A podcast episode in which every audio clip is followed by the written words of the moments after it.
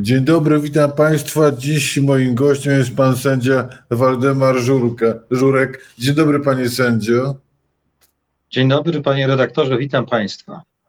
Y, panie sędzio, jak się rozmawialiśmy chyba kilkadziesiąt metrów od, od miejsca, w którym y, pan jest teraz, czyli cztery lata temu, y, niedaleko siedziby krakowskiego sądu, to miał pan sprawy dyscyplinarne, problemy, problemy życiowe no, rozmaite z powodu walki o wolne sądu, sądy. Czy dziś jest pan na etapie, że tak powiem, celebrowania zwycięstwa, no bo jest pan bohaterem tych czy, y, czasów, które, które już szczęśliwie są minione. Czy to jest czas odcinania kuponów, czy co to jest? Westchnąłem głęboko, bo jeszcze u nas w sądzie nie czuć tego wiatru wolności. Y, oczywiście jest tak, że po wyborach chyba każdemu z nas troszkę ciśnienie zmalało, natomiast my sędziowie mamy jeszcze taki gorzki smak tego zwycięstwa. Dlaczego tak jest? No właśnie, nadal mamy w wielu bardzo sądach tak zwanych neoprezesów albo prezesów ministra Zioby. Akurat Kraków miał to nieszczęście, że tutaj przez długi czas pełniąca obowiązki prezesa, bo ja nie chcę używać tutaj nazwy, że to byli prezesi, była koleżanka ministra Ziobry, taka osobista, pani Dagmara Pawełczyk-Wojcka. Ona dzisiaj zasiada w tym nielegalnym organie zwanym neo-KRS-em. E, więc my tutaj mamy jej następcę. Ja nadal jestem e, w takim wydziale, który nazywany jest kolonią karną. Tutaj jest też sędzia Ferek, jeszcze paru innych sędziów walczących w Krakowie.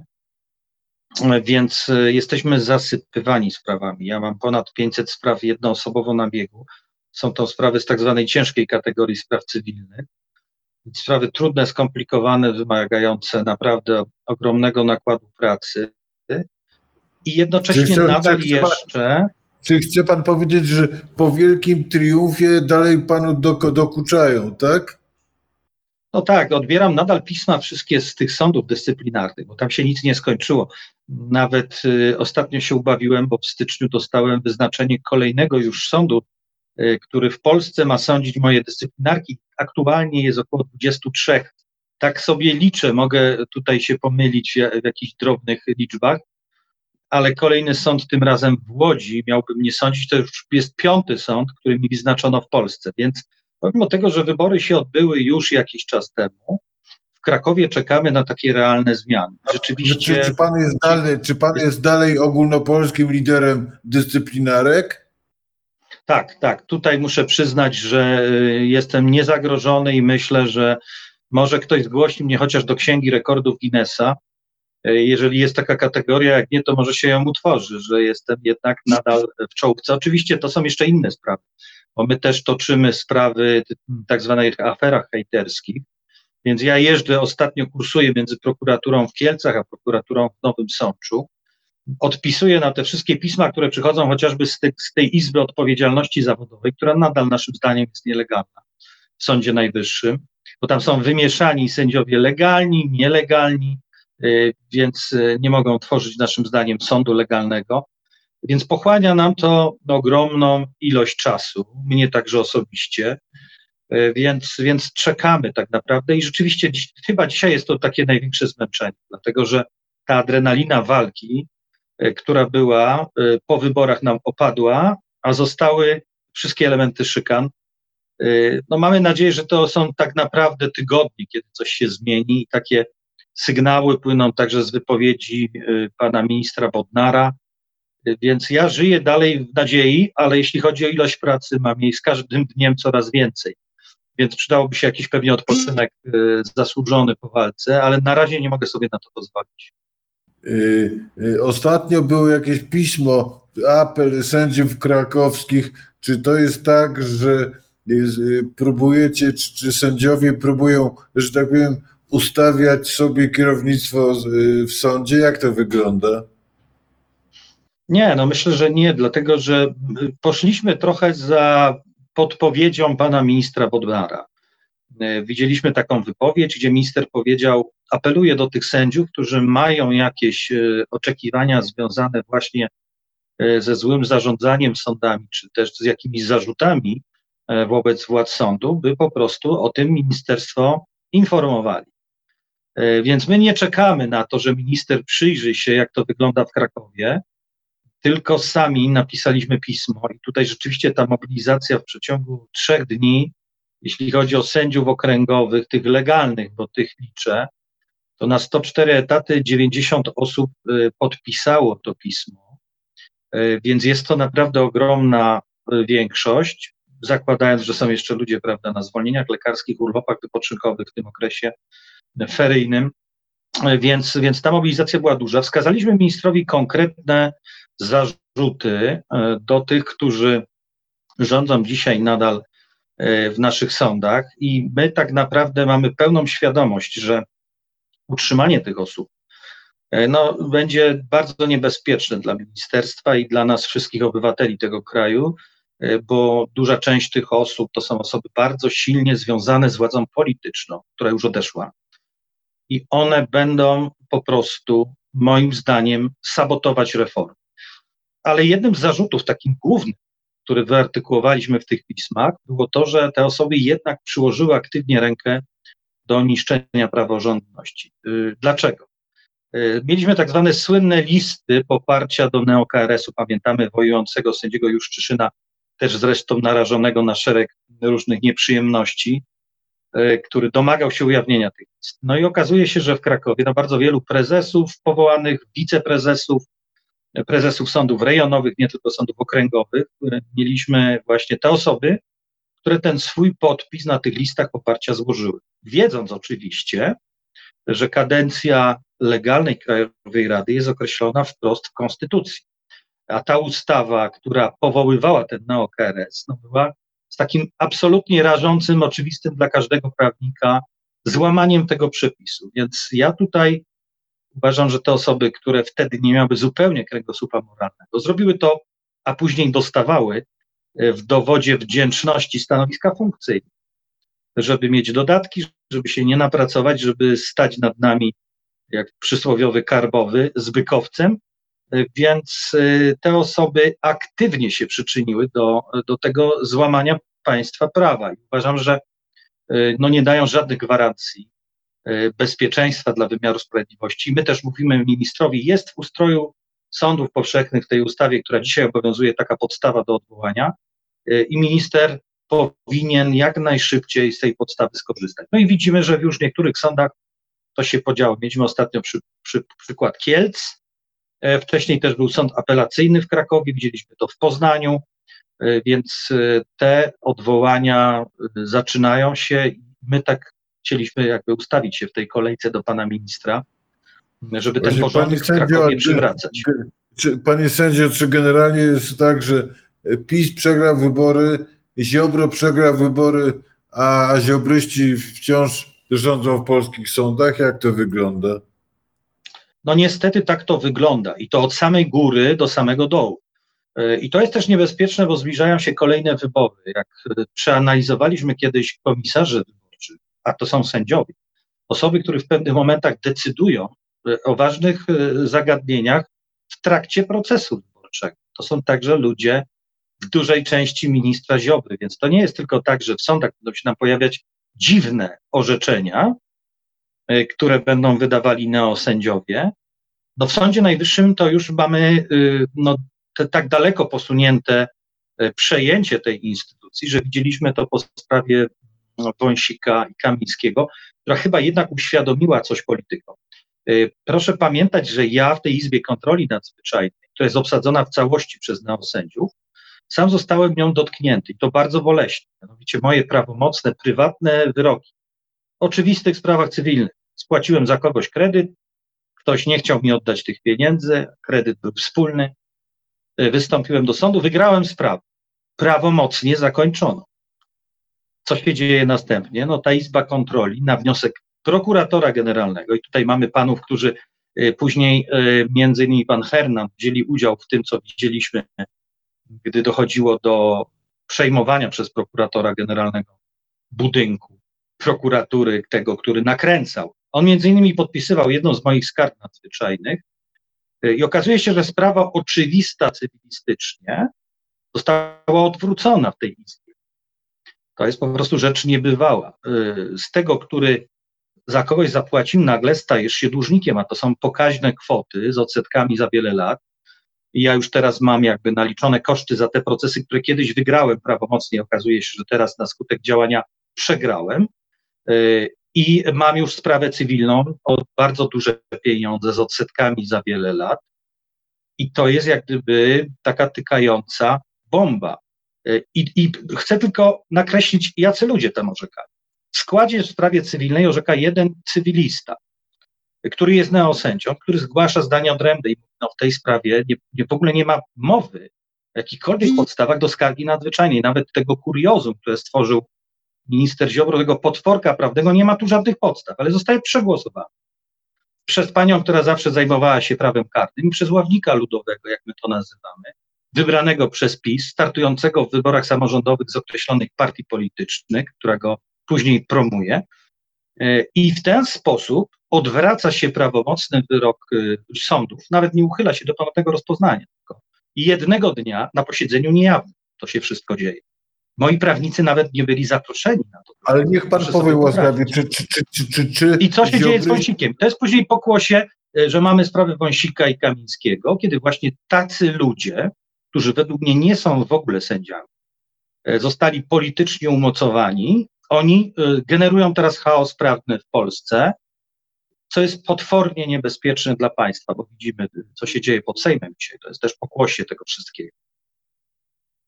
A czy ziobryście, proszę powiedzieć, czy ci ziobryści y, w Krakowie, w innych sądach śmieją się panu w twarz na zasadzie i co, wygrałeś chłopie wybory, a my dalej rządzimy?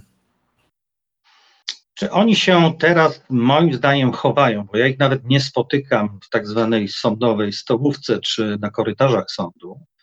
E, słyszeliśmy oczywiście, bo to się szybko rozchodzi po sądzie, że zaraz po wyborach część osób była już spakowana, ale e, to wąskie gardło, które naszym zdaniem jest jeszcze w Ministerstwie Sprawiedliwości, czyli niezmieniona kadra wszystkich pracowników, którzy przez ileś lat pracowali dla ministra Ziobry, ta szczupła kadra ministra Bodnara, y, która pracuje pewnie na 300% normy, no nie jest w stanie na ten moment doprowadzić do szybkich zmian. Więc tutaj też był apel. Myśmy się ostatnio spotkali w tym tygodniu. Minister Bodnar zorganizował takie spotkanie sędziów, nazwijmy to prześladowanych, takie top 30. Pan nie rozważa indywidualnego, że tak powiem, strajku włoskiego? Nie jestem w stanie tego ogarnąć, więc no, robię tylko to, co... Co, co, co więcej, pojawiły się takie e, właśnie informacje e, ze strony tych zarządzających, że my strajk włoski przeprowadzamy, ale ja e, mogę zrobić eksperyment procesowy, to znaczy posadzę ich, każę im przeczytać te wszystkie akta, które dostajemy, każę im wydać te zarządzenia, pójść na salę rozpraw, uzasadnić te orzeczenia. Myślę, że ich wydajność w stosunku do mojej będzie jakieś pięć razy mniejsza, co więcej, jak napisaliśmy to pismo do ministra Bodnara, żeby odwołać tych uzurpatorów, e, to w gazetach orlenowskich pojawiła się ich odpowiedź i akurat moja osoba jest tam skazana, napiętnowana wręcz z imienia i nazwiska. Jako jedyny miałem ten zaszczyt. I to się oczywiście pokazuje w jakiejś lokalnej gazecie, która na krakowskim rynku jest nadal mocno poczytna.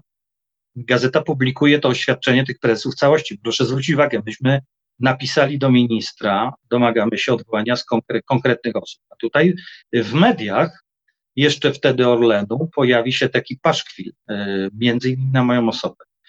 Jest tam pełno kłamstw, półpraw, przekłamań, no bo bardzo łatwo powiedzieć, że Żurek mało pracuje, a nie mówiąc już o tym, że wytoczono mu tyle postępowań dyscyplinarnych, połowę miesiąca, E, traci na odpisywanie na pisma i uczestnictwo w różnych czynnościach procesowych. Czyli pan, pan mówi, że wszystko się, wszystko się zmieniło, tymczasem oni y, panują nad sędziami, nad sądami.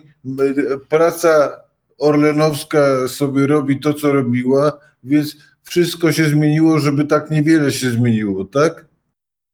No właśnie, ja chciałem jeszcze y, dokończyć tą zagadnienie tego Sądu Najwyższego, bo to jest rzecz niezwykle ważna. I wtedy, jak ja miałem tą sprawę, tą skargę nadzwyczajną odwracaną, jakby przemknęło to. Nikt tego nie zauważył, że można zrobić coś takiego, że tam zasiadają takie osoby. Co więcej, jed, ja y, miałem jedną ze spraw, która opa oparła się o sąd TSUE, Trybunał Sprawiedliwości Unii Europejskiej, który dał wskazówki dotyczące tak zwanego neokRS. I sprawa wróciła do Polskiego Sądu Najwyższego, ale wtedy już zawiadywała nim nielegalnie pani Manowska, która nie jest sędzią Sądu Najwyższego i nie powinna być w ogóle prezesem. Nie może być presem ktoś, kto nie jest, e, kto nie jest sędzią Sądu Najwyższego. I ona zrobiła tak, że przetrzymała te akta, aresztowała je. E, w międzyczasie doszło do zmiany składu, bo część sędziów odchodziła na emerytury. To trwało ponad rok, proszę sobie wyobrazić ale to orzeczenie w tamtym czasie pozwoliłoby zweryfikować, że neosędziowie w Sądzie Najwyższym nie są legalnymi sędziami w świetle prawa Unii, bo organ, który przeprowadzał konkurs i ma współpracować z prezydentem, bez tego nie ma ważnej nominacji, bez wniosku KRS-u legalnego. Nie jest organem w rozumieniu takim, jak mówi polska konstytucja i prawo unijne y, w tych krajach, gdzie te organy są. Więc wtedy to mm, jakby przegapiono i wybiła dopiero sprawa Wąsika i Kamińskiego, że nagle ci niesędziowie albo neosędziowie, jak niektórzy nazywają, y, pokazali, że wydają orzeczenia, które nie są dla mnie orzeczeniami, ale są na absolutne zapotrzebowanie polityczne. Y, no i teraz widzimy, co się dzieje w Trybunale, bo nie wiem, czy pan redaktor śledzi to, ale właściwie każdy dzień poka po, po, pokazuje nam, że jest jakiś nowy rodzaj zabezpieczenia. A to w sprawie mm, prokuratora byłego krajowego, e, a to w sprawie pana Schaba, rzecznika dyscyplinarnego ministra Ziobry. E, dzisiaj widziałem taką zajawkę, nie wiem, czy to jest prawda, że znowu mamy zabezpieczenie w sprawie odwołanego szefa biura NeoKRS-u.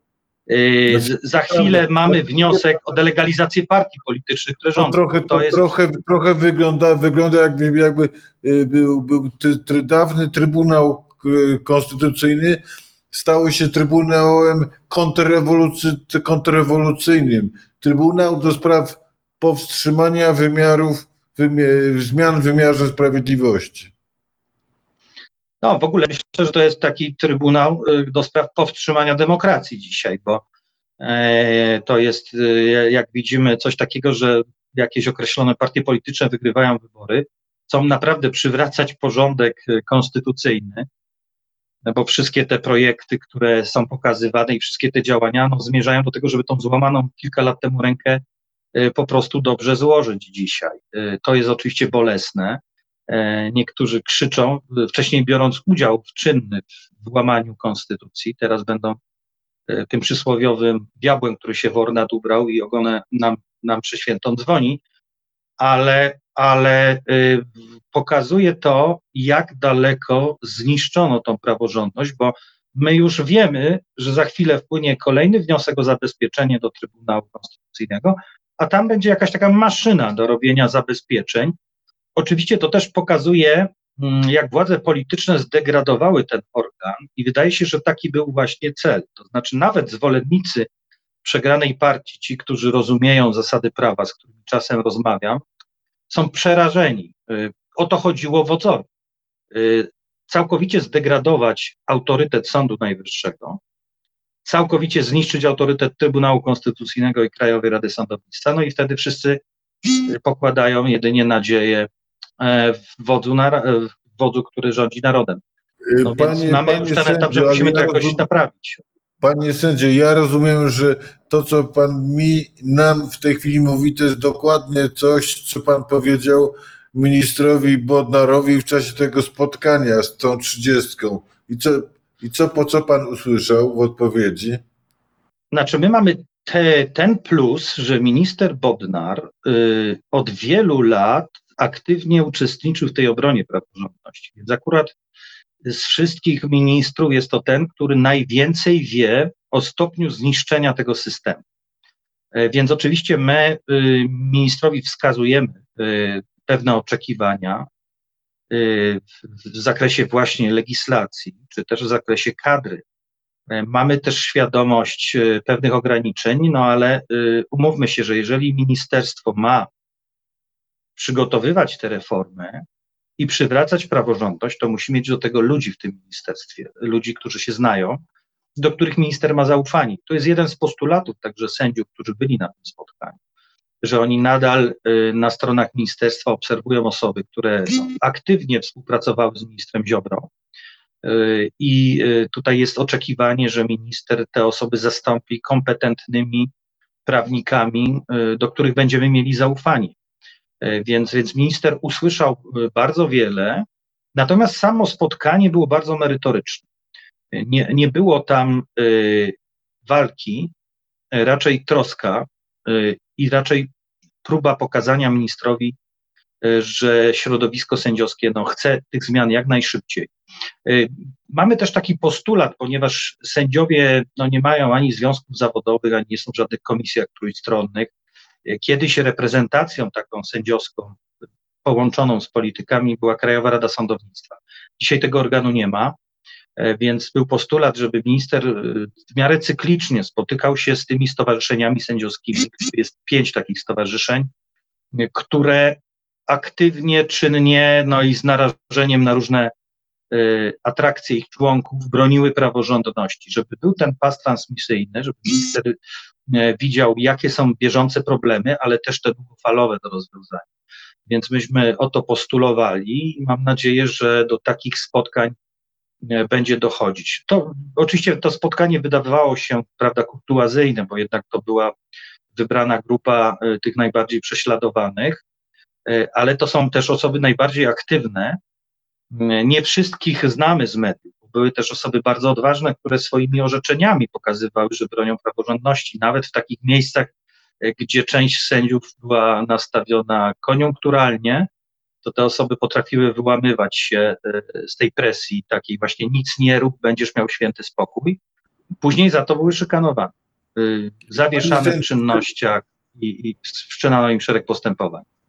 Y, pan Kaczyński i ludzie PiSu powtarzają, że trwa w Polsce y, pucz przeciwko praworządności. Z tego opisu pana ja wnioskuję, że pewien pucz w istocie trwa, i że, że tak powiem, siły starego porządki, porządku aktywnie, systemowo próbują powstrzymać a wszelkie zmiany, zmiany i rozwibrować to, to jeszcze to, to w wymiarze sprawiedliwości, co przez przypadek po tych ośmiu latach jeszcze działa.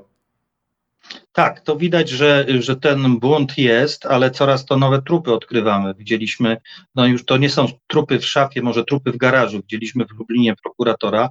To tam między innymi trafiała tak zwana afera hejterska, e, afera przeciwko sędziom, która była organizowana między innymi przez ludzi, którzy pracowali w Ministerstwie Stan Sprawiedliwości za ministra Ziobry na wysokich stanowiskach. Więc widać, że ten system, e, który był, to, to były naprawdę mocne zręby systemu autorytarnego. Tam, gdzie obywatele y, składali doniesienia, czy też sędziowie do prokuratury, to wszystko było przeciągane, przewlekane, a może nawet przetrzymywane w garażu. Y, widzieliśmy, co dzieje się w sprawie hejterskiej w Świdnicy, gdzie właściwie no, są czynności pozorowane przez szereg lat. Co więcej, prokuratury wypłacały odszkodowania za zasądzone skargi na przewlekłość. Ja też miałem taki odprysk afery E, e, hejterski, to przypomnę Państwu, była tak zwana mała Emi, która się ujawniła w mediach, która mnie przeprosiła, a następnie prokuratura ministra Ziobry, po tym wszystkim, jak wszyscy już wiedzą, kim jest mała Emi, umarza postępowanie, mówiąc, że nie ustalili, kim jest mała Emi, ale wcześniej oddalając nam wszystkie wnioski dowodowe przesłuchanie konkretnych osób, które brały udział w tej aferze. E, więc teraz z kolei no, widzimy ten bunt tych wszystkich beneficjentów tak zwanej dobrej zmiany, czyli najgorszej z możliwych, jaka dotknęła polski wymiar sprawiedliwości przez ostatnie lata, że nie chcą wychodzić z gabinetów, nie uznają decyzji prokuratora generalnego, kontestują, no a ten, ta wydmuszka, którą jest dzisiaj Trybunał Konstytucyjny, próbuje po prostu zatrzymać przywracanie praworządności. Wydaje te zabezpieczenia, z których świat prawniczy się śmieje. Pan One mówi, panie są pokazywane w mediach. Pan mówi, że yy, Bodnar ma za mało ludzi w swojej ekipie. Jakby tak pan powiedział, panie sędzio, Waldek, wsiadaj do pociągu i przyjeżdżaj do Warszawy, do Warszawy po, po, pomóż. Co by pan zrobił? E, e, Ja kilka miesięcy wcześniej e, pytany przez dziennikarzy oświadczyłem, że moja osoba akurat nie jest osobą najlepszą na takie stanowiska przy ministrze, w ministerstwie czy w rządzie. I mówię to z pełną świadomością, dlatego że nawet jeżeli ja byłbym najbardziej sprawiedliwy w tych działaniach, jakich robię, to ja, ja mam po pierwsze duszę sędziowską i chcę jednak być w tym wymiarze sprawiedliwości, zwłaszcza, że no, mam pewne zaufanie środowiska, które dzisiaj widzi, że myśmy nie skończyli walki. I ja widzę te oczekiwania. Y, Ja mam dobre relacje z ministrem, ale to są relacje y, partnerskie i, i dosyć takie zasadnicze. Y, Minister Bodnar jest człowiekiem zasadniczym, znamy się wiele lat, ale ja również. Więc wydaje mi się, że o wiele lepsze miejsce jest dzisiaj dla mnie jako osoby, która pokazuje ministrowi oczekiwania nie tylko środowiska, ale także obywateli, które też do mnie spływają, bo brałem udział w różnych projektach typu Tour de Konstytucja, spotkania z obywatelami. E, Oczywiście, gdyby była taka konieczność e, i nie było innych osób, ale proszę też pamiętać, że ja jestem osobą dotkniętą mocno przez ten system. I ja mam charakter taki, że nie mam, jak to mówią biegli sądowi, zalegania afektu, to znaczy ja nie czuję ani rządzę odwetu, ani nienawiści wobec tych osób, e, które także personalnie robiły mi ogromną krzywdę i mojej rodzinie. Natomiast w takim odbiorze społecznym wydaje mi się, że minister miałby problem z moją osobą, bo część osób, gdybym odwoływał ich ze stanowisk nawet najbardziej słusznie, uważałaby, że Żurek się teraz dorwał do władzy i będzie dokonywał aktów zemsty. Więc myślę, że dla dobra sprawy, a mamy bardzo wielu mocnych sędziów, mocnych merytorycznie w Polsce, e, takich e, osób, które są zdecydowane, które wiedzą, na czym polega zepsucie systemu, e, to myślę, że one nie były na tej pierwszej linii barykady, ale są mądrymi ludźmi, wyważonymi, nie będą na pewno postrzegane jako ci, którzy pragną rządzy odwetu. Bo cokolwiek Pan- bym dobrego nie zrobił, to, to mógłbym być tak postrzegany. Czy wtedy, kiedy rozmawialiśmy parę lat temu, kiedy był pan, że tak powiem, w ogniu walki z tym systemem, to spodziewał się pan, że będzie tak trudne odbudowywanie tego wymiaru sprawiedliwości nawet po zwycięstwie? Czy jest Myślę, gorzej że wtedy, kiedy-? Myślę, że wtedy, kiedy rozmawialiśmy z panem redaktorem te kilka lat temu, wydawało mi się, że e, szybciej przywrócimy demokrację i wtedy miałem takie nadzieje. Drugą moją nadzieją, i to jest taka jednak nadzieja zawiedziona, mm, to było to, że jednak jak się zaczęły pojawiać już takie bardzo dobitne orzeczenia sądów europejskich, e, kiedy myśmy wcześniej e, przestrzegali, że, taki, e, że tak będzie po prostu, że tam prawnicy niezależni i w ETPC i w TSUE no, ocenią to, co się dzieje w Polsce obiektywnie i że to my mamy rację, a nie ci, którzy łamią demokrację i niszczą zasady. To ja się spodziewałem wtedy, że e, jednak duża grupa, nazwijmy to symetrystów albo ludzi, którzy, którym zależy na stanowiskach i pieniądzach, powstrzyma się w tych konkursach e, do różnych, e, do różnych sądów w Polsce. Okazuje się, że jednak e, tego nie zrobili i to było dla mnie takie dojmujące, jak widziałem jeszcze ostatnie nominacje pseudo u pana mm, prezydenta Andrzeja Dudy i te rzesze i uśmiechniętych ludzi, którzy robią sobie fotki z politykiem, który przykłada rękę do niszczenia praworządności i którzy wiedzą, że y, będziemy przywracać tą praworządność, będą musieli oddać te stanowiska, bo ja tutaj nie mam co do tego wątpliwości, że to nastąpi. Panie, panie To jednak oni gdyby- idą na ten lep i, i dalej chcą udział brać w tym, w tym cyrku. Panie sędzio, gdyby pan miał teraz y, wyliczyć y, najważniejsze, powiedzmy, cztery postulaty, żeby w ramach odbudowy wymiaru sprawiedliwości, jeden, dwa, trzy, cztery, poprosiłbym, żeby pan wskazał te punkty. Tak, bardzo trudne zadanie mi pan daje, ale y, myślę, że y, trzeba zacząć od tych organów głównych, czyli Trybunał Konstytucyjny, y, usunięcie natychmiastowe od orzekania. To są różne metody, zaraz mogę, możemy mówić jeszcze o metodach. Czyli Ale opcja zero. Opcja zero, czy tylko dublerzy? następcy dublerów już, bo to jest jeden dubler chyba i dwóch następców dublerów, Y, Na pewno jeszcze dwie osoby, y, które nie spełniały, czyli pani y, Pawłowicz, pan Piotrowicz, które nie spełniały w chwili wyboru wymogów y, dla sędziów trybunalskich, między innymi wymogu wieku, który był odpowiednio stosowany z ustawy o Sądzie Najwyższym. Więc na pewno ta piątka powinna natychmiast przestać orzekać i pani Przyłębska natychmiast powinna być przestać pełniącą obowiązki prezesa TK, bo ja też nie nazywam jej prezesem, e, dlatego że została wybrana z naruszeniem prawa, teraz pewnie. Ale to, to wtedy w takim rozwiązaniu to i tak bujamy się z, z tym Trybunałem jeszcze rok. Oczywiście to jest, e, to jest p- projekt minimum, na który godzi się jakaś znaczna część prawników. E, I tak też e, w zamiarze jest przygotowany projekt przez Fundację Batorego, nowej ustawy o Trybunale. Ja go opiniowałem, e, znam go dosyć dobrze. Natomiast rzeczywiście, po tym, co się dzieje ostatnio, widzimy, że no, ta degradacja, widzieliśmy ostatnio taki właśnie też list jednego z, z niby sędziów TK, który no, już był takim apelem politycznym wysyłanym w przestrzeń publiczną. Ta opcja profesora Sadurskiego, ona mi się podobała od samego początku. Tam jeszcze była druga, taka, taki pomysł profesora Grajewskiego z Uniwersytetu Gdańskiego, który również mówił, że no nie wiadomo na które miejsca byli wybierani ci kolejni sędziowie po tym, jak ta trójka y, legalnie wybranych nie objęła stanowisk. Więc y, mam takie wrażenie, że jesteśmy coraz bliżej opcji zero, y, którą ja popierałem, ale wydawało mi się, że kilka lat temu no nie ma jakby przekonania jeszcze do tej opcji i, i część takich umiarkowanych polityków uważało, że część tych sędziów się ucywilizuje, jeżeli wprowadzimy tam e, nowe autorytety prawnicze, no ale widzimy pana Świeczkowskiego, który chyba z formalnego punktu widzenia jest legalnie wybrany, a wydaje zabezpieczenie, e, które no, jest po prostu bublem prawniczym E, i zupełnie mu to nie przeszkadza. On sobie napisze i mówi, to mogę wstrzymać wszystko. Widzimy już te memy, które krążą, więc opcja zero w Trybunale jest przeze mnie akceptowalna.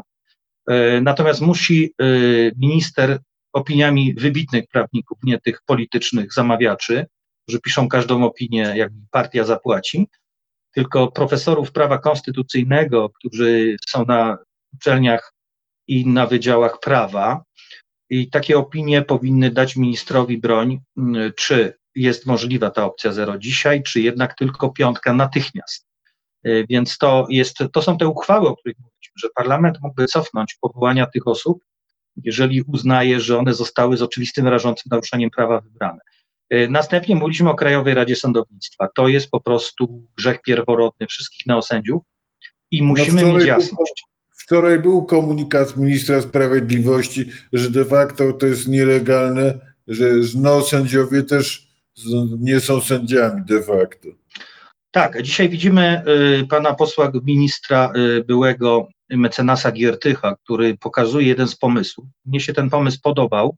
Z, ode, z, z odbieraniem uposażeń? Y, No musimy mieć taką świadomość jeszcze, że nie tylko uposażeń, ale jeszcze jedną rzecz generują neosędziowie w Sądzie Najwyższym. Po całej linii orzeczeń, które się pojawiły w Europejskim Trybunale Praw Człowieka, Polska przegrywa te sprawy. Tam tych spraw jest jeszcze kilkaset i pojawiają się kolejne. Bo tam, gdzie neosędzia orzeka w ostatniej instancji w Sądzie Najwyższym, pojawiły się już kancelarii, które się specjalizują w wnoszeniu skarg y, i tam są wygrane rzędu od 10 tysięcy euro do 30 tysięcy euro plus zwrot kosztów od jednej osoby.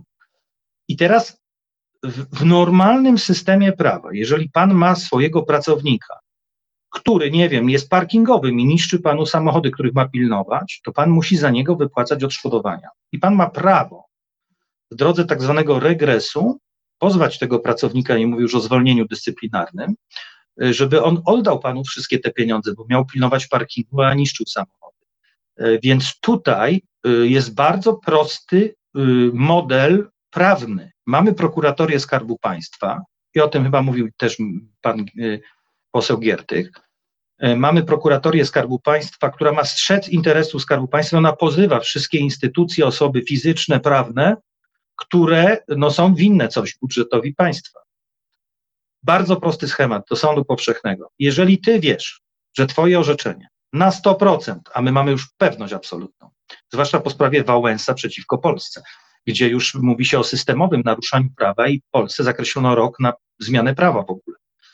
być może eliminację tej nieszczęsnej skargi nadzwyczajnej, tego potworka. Więc my teraz mówimy, wydałeś takie rozstrzygnięcie, Polska zapłaciła 30 tysięcy euro, musisz oddać te pieniądze, bo to jest twojej wyłącznej winy. Ty jesteś prawnikiem, dorosłym człowiekiem, nie możesz powiedzieć, że ty nie wiesz, jakie jest orzecznictwo Europejskiego Trybunału. Znasz też konstytucję. W konstytucji mówimy wyraźnie, że jest konstytucja, y, międzynarodowe umowy ratyfikowane przez Polskę, a później dopiero ustawa tej hierarchii źródeł prawa. Czyli sąd konwencyjny, który Polskę wiąże, wiąże ciebie, jeżeli tam chcesz zasiadać, gdzie zasiadasz. Ja nie uznaję ich za sędziów, ale oni są no, dzisiaj faktycznymi sprawcami odszkodowań, które Polska wypłaca Panie, panie już w sędzio, pan powiedział, powiedział pan Trybunał Konstytucyjny. I jeszcze KRS mówiliśmy o KRS-ie, Trybunale i jeszcze y, dwie rzeczy. Co To na, Czy opisał pan sytuację w Krakowie? Niech pan powie tak na pana nosa, ile to jeszcze potrwa, zanim ten koszmar się naprawdę skończy? To jest kwestia dwóch miesięcy, trzech, roku? nie, ja myślę, że w dwa miesiące nie jesteśmy w stanie tego zrobić, ale powinniśmy zacząć te decyzje podejmować. Widać, że w przypadku prokuratury poszło to w miarę szybko. Oczywiście tam jest łatwiej o tyle, e, że minister jest jednocześnie prokuratorem generalnym. Prokuratury nie ma w konstytucji, więc nie ma tutaj tych podrygów, e, tych wszystkich dobrozmianowców, tak silnych jak może będą w sądach. Natomiast ja też oczekuję, że jednak te decyzje, które minister już może podjąć, y, no, będą zintensyfikowane. To znaczy, no, kolejnym punktem to, jest, to są prezesi sądów. To jest klucz w sądach powszechnych. Zwołanie zgromadzeń sędziowskich, żeby odżyła samorządność, która została wyrzucona do kosza. Bo nawet takie pułapki stworzono w prawie, że prawda, jak minister przed końcem kadencji odwoła e, pisowskiego, nazwijmy to prezesa, to musi y, uzyskać później zgodę kolegium sądu. Kiedyś był to organ wybierany przez sędziów, naprawdę demokratyczny. Dzisiaj to są znowu w kolegium tworzą prezesi sądów okręgowych, wiceprezesi i sądów rejonowych, wszyscy powołani przez ministra Ziobrę. Tam oczywiście jest grupa osób przyzwoitych. Widzieliśmy to ostatnio w Kielcach, kiedy minister odwołał y, neoprezesa i okazuje się, że już w kolegium y, dziewięć osób było za tym odwołaniem, a trzy osoby sprzeciw. Więc takie kolegia też są, ale są sądy typu Warszawa czy Kraków, które są bardzo mocno zainfekowane e, przez tą grupę e, wspierającą ministra Ziobry. Zakładają takie kanapowe stowarzyszenia, które wydają jakieś uchwały, e, z których świat prawniczy się śmieje, chodzą do takich teraz ultra wspierających, odchodzący autorytaryzm stacji telewizyjno-radiowych. Nie chcę tu nikogo napiętnować, ale wygląda to żałośnie. Tutaj szybkość jest potrzebna, dlatego że w sądach naprawdę mamy stan takiego napięcia. I coraz, każdy tydzień przynosi coraz większe to napięcie, więc ja bym ministrowi doradzał jednak zwołanie zgromadzeń.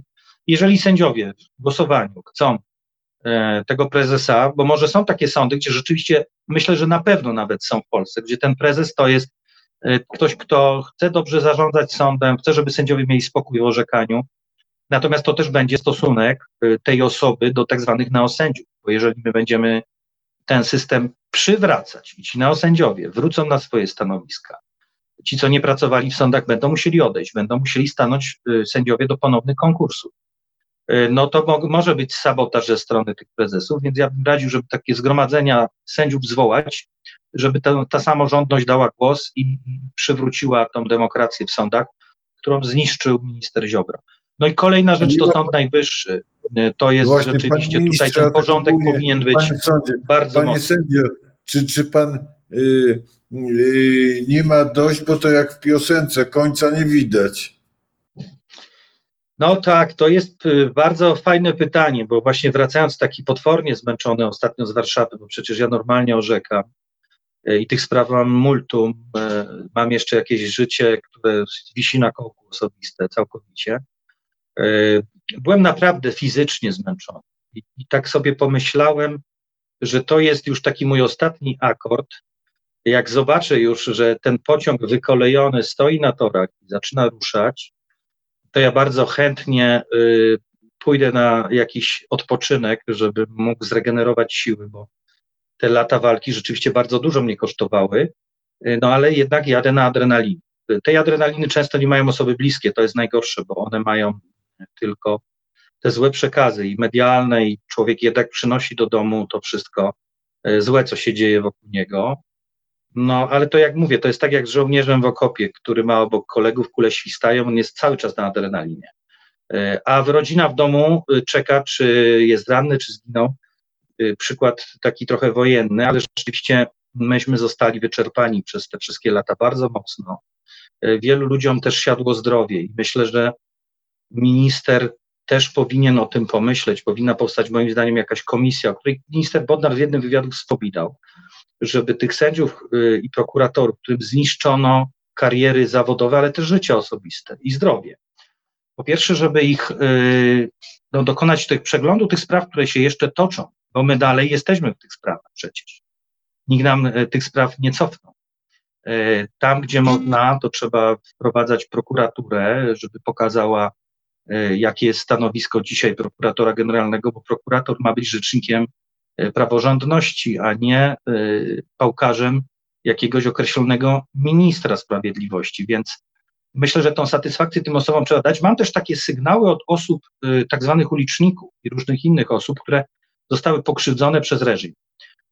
I to bardzo znacznie. Czasem ludziom zniszczono firmy, czasem ich aresztowano, czasem łamano ręce kobietom na ulicach. I dzisiaj oni na przykład idąc do sądów, dochodząc słusznych swoich roszczeń, muszą wnosić opłaty, muszą starać się o pełnomocników z urzędu, bo czasem ich nie stać po ludzku, bo czasem stracili pracę.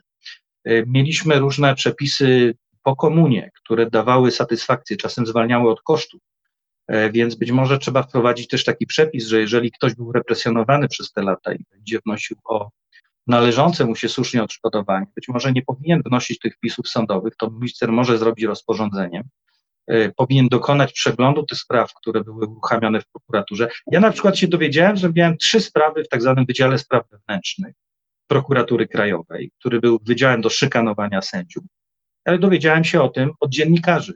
E, kiedyś będąc w górach, e, gdzie mam taki dom na emeryturę, jak ja to mówię, nieduży domek drewniany, przypadkowo będąc w gminie, nagle zostałem zaczepiony przez pracownika gminy. Co myśmy tu mieli przez pana? Okazało się, że pracownicy CBA funkcjonariusze, agenci.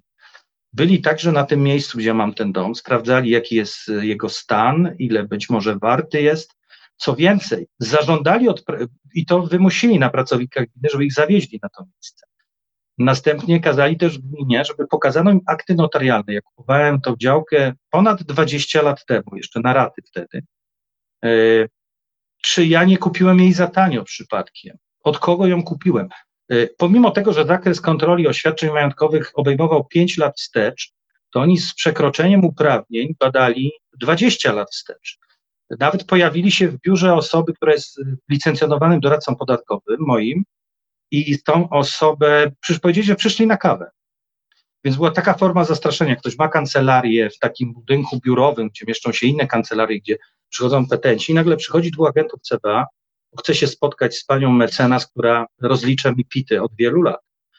E, e, więc e, my się nawet często po fakcie, po iluś latach dowiadujemy, że takie działania szykanujące miały miejsce, ale to chodziło o to, żeby wokół nas stworzyć taką otoczkę, żeby nawet środowisko to bliskie bało się z nami kontaktować. Bo ja widziałem naprawdę szczere przerażenie w oczach tych osób, jak pan opisuje, myślę, że takich jak, przypadków było dużo. Jak pan opisuje tą swoją sytuację i okoliczności, to wydaje mi się, że pasuje do temu, do tego, może to powinna być pana, powinno być pana credo, to motto Legii Cudzoziemskiej, maszeruj albo zgiń. No dokładnie, maszeruj albo zgiń, albo kto nie maszeruje, ten ginie, więc mnie się udało przemaszerować to, y, więc, więc mam y, już teraz y, określony stosunek do, do tego, co się działo w Polsce, ale myślę też, że te moje przekazy artykułowane do ministra, prokuratora generalnego, one są rzeczywiście autentyczne, bo minister Bodnar też wspierał mnie przez wiele lat. No jak to powiedziałem, to zrobiło mi się y, jakoś tak, y, że, że jestem twardym facetem, ale jednak głos y, w gardle mi staje, jak mówię o tym. E, bo będąc rzecznikiem e, i później już jak przestał być rzecznikiem, jak widział, że te, ta skala szykan narasta, to było to wsparcie takie wtedy y, osobiste, które mi bardzo pomagało. I, i, i minister Bodnar, wiemy, mamy oczywiście relacje takie, jak dzisiaj ma sędzia z ministrem sprawiedliwości y, więc, więc mamy tą granicę bardzo ściśle wyznaczoną, tak mi się przynajmniej wydaje, ale minister Bodnar wie o tym, że jeżeli ja coś mówię, to tam nie ma ani przesady, ani konfabulacji. Jeżeli opowiadam o tym, z czym przychodzą sędziowie i, i co ich dzisiaj boli, to to jest autentyczne, tu nie ma przesady, więc wydaje mi się, że jeszcze tą robotę powinienem dokończyć i tak czuję tą misję swoją. To, to dziękuję panu serdecznie za rozmowę i niezmiennie, te, tak jak lata temu, życzę, życzę wiele sił. Dziękuję serdecznie i zdrowia przede wszystkim, bo sam pan redaktor wie, Tak, ile zdrowia tracimy w takich trudnych sytuacjach, które dotykały nas przez te lata. Ja dziękuję serdecznie za rozmowę, kłaniam się, wszystkiego dobrego. Dziękuję. Do zobaczenia. Trzymaj się Waldek, dzięki.